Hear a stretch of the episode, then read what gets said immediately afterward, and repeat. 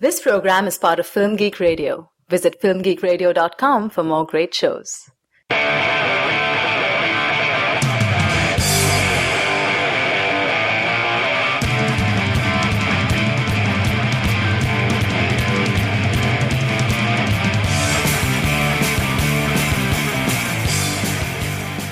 movie addicts, welcome to CinemaFix, your stop for the purest, highest quality movie reviews on the block.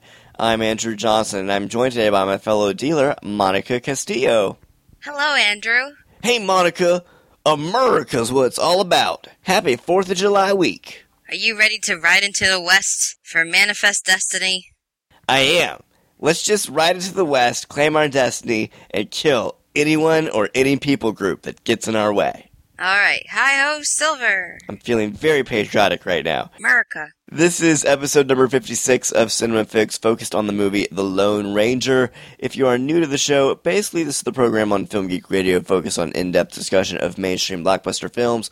We are here to satisfy your addiction to quality conversation about the movies, and each week we release an episode in two parts. The first part, which you're listening to right now, is a 10-minute long spoiler-free review of the movie.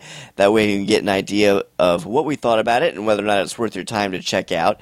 The second part is a much more in-depth analytical discussion that does contain spoilers. So if you've seen the film and you would appreciate that type of conversation about what works and what doesn't, definitely listen to part two.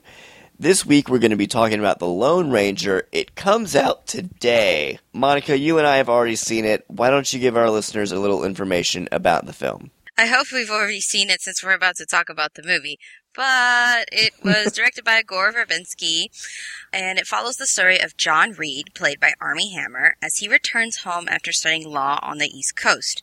He is deputized by his brother Dan, a tough Texas Ranger.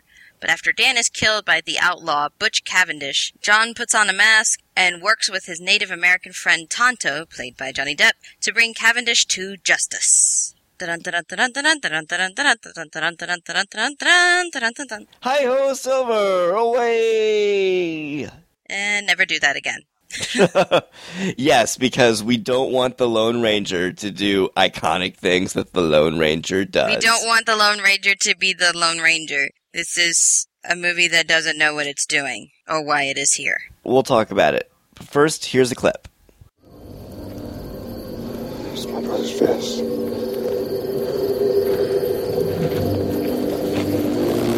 Eyes cut by the bullets that killed him.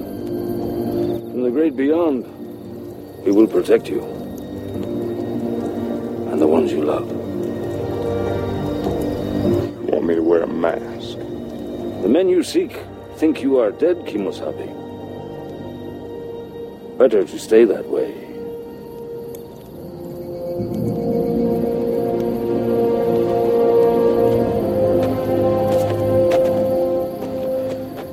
All right.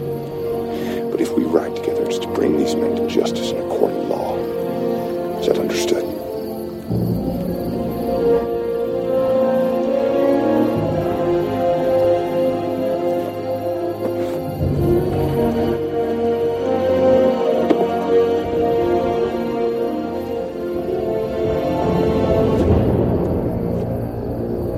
Justice is what I seek, Kemosabe. All right, Monica, this is a huge blockbuster movie that's coming out this summer. I believe the budget is somewhere around $250 million. Gore Verbinski last worked with Johnny Depp in Rango and some of the Pirates of the Caribbean movies. So it seems like Disney's trying to repeat the success of Pirates of the Caribbean with this movie. Do you think they succeeded? Well, I just don't want the Lone Ranger to become a ride on Frontierland, but no, I don't think they recapture lightning in the bottle. I think in terms of even just comparing the other Pirates of the Caribbean movies, this is a mess. This is like a structural mess. It is a mess. I mean, he still knows how to shoot, so that's about the only redeeming factor in this. Wait. But he doesn't know how to shoot. He shoots his weapon. No, I'm not saying shoot like a gun. I'm saying like the director, Gore Verbinski, knows how to frame a shot. Oh, okay. That kind of shoot. All right. We are recording this in the morning of release date. Yeah, I thought the cinematography was semi-interesting, but in terms of, like, all the Western callbacks to, like, The General and The Man Who Shot Liberty Valance, it was just made me miss those movies more. It made me want to go watch those. It didn't exactly make me want to be here in the theater for the next 2.5 hours. Then there's the whole issue of Tonto and racism and just the tasteless way that I felt the Native Americans were depicted in this film. So I did not enjoy this movie one little iota.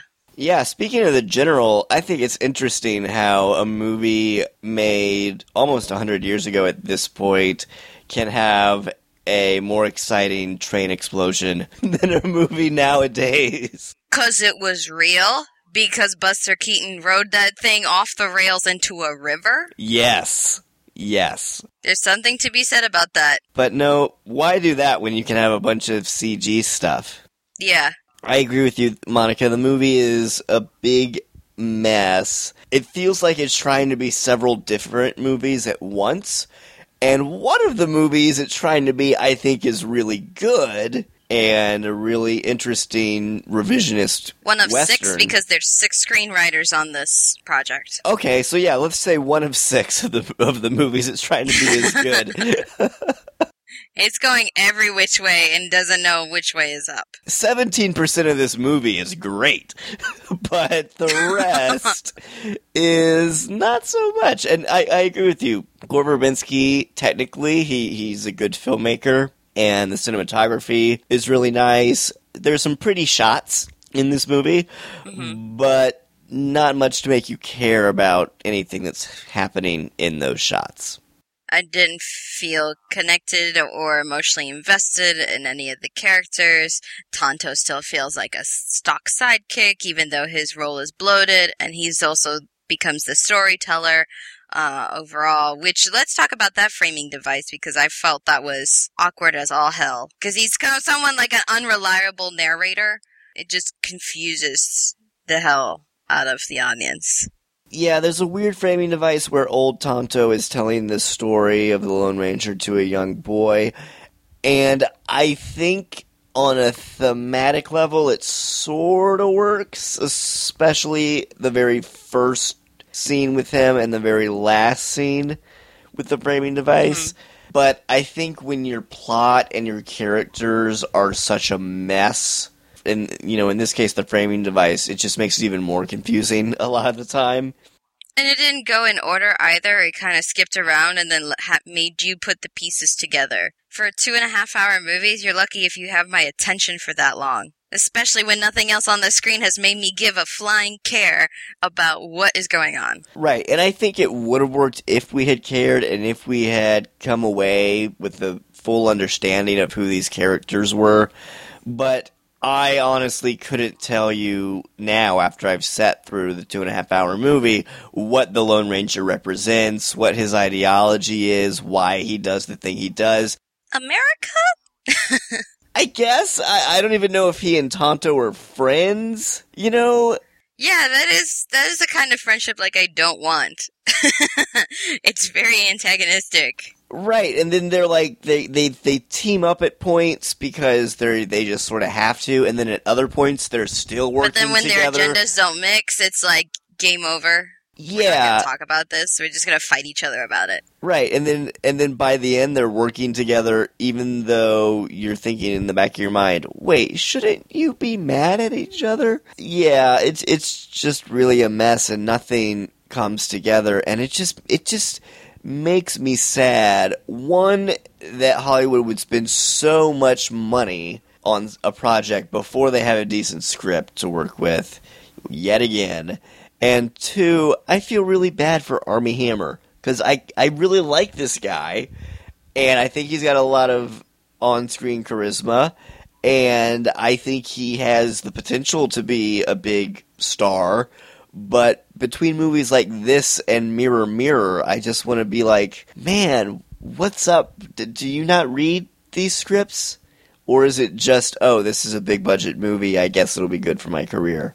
Actually, The Social Network was just a fluke, so. Maybe so.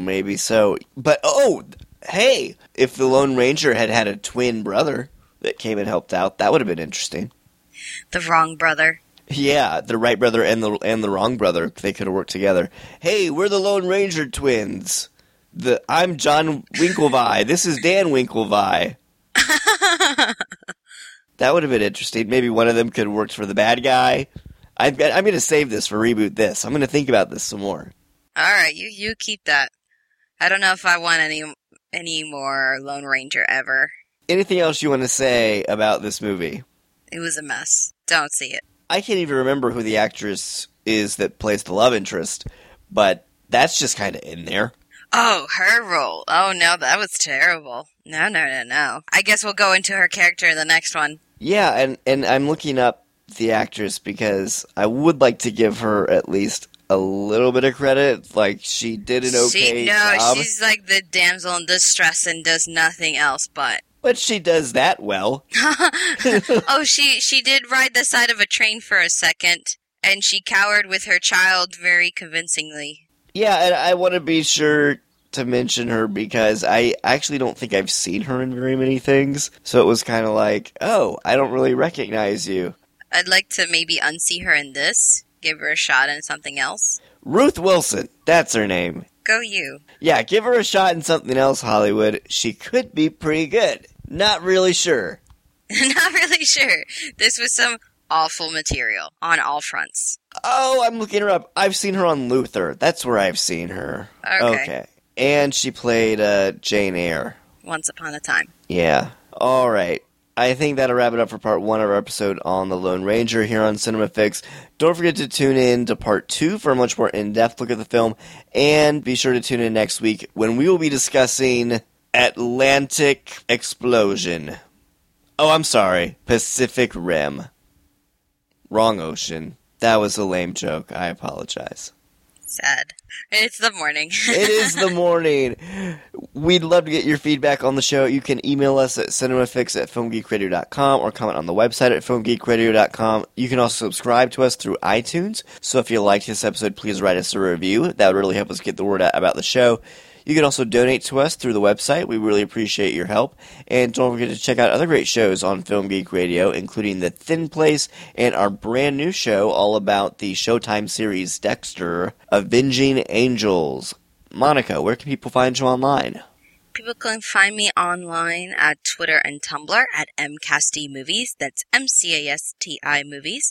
They can also find my work reposted on the Boston Online Film Critics Association website at bofca.com. You can find some of my writing at filmgeekradio.com and at moviemezzanine.com, including my written review of The Lone Ranger. Monica, don't you have a written review of the film as well? Yes, I'm submitting it today. I'm a little late. I also took on a very big rant, so have fun with that. And where can people read that? Should be going up on Bitch Magazine within hopefully the next day or two. All right. You can follow me on Twitter at WriterAndrew. If you do follow me, be sure to send me a message and let me know you're a listener, and I will follow you back. That'll wrap it up for this episode. I'm Andrew Johnson. I'm Monica Castillo. And have fun this week being high on cinema.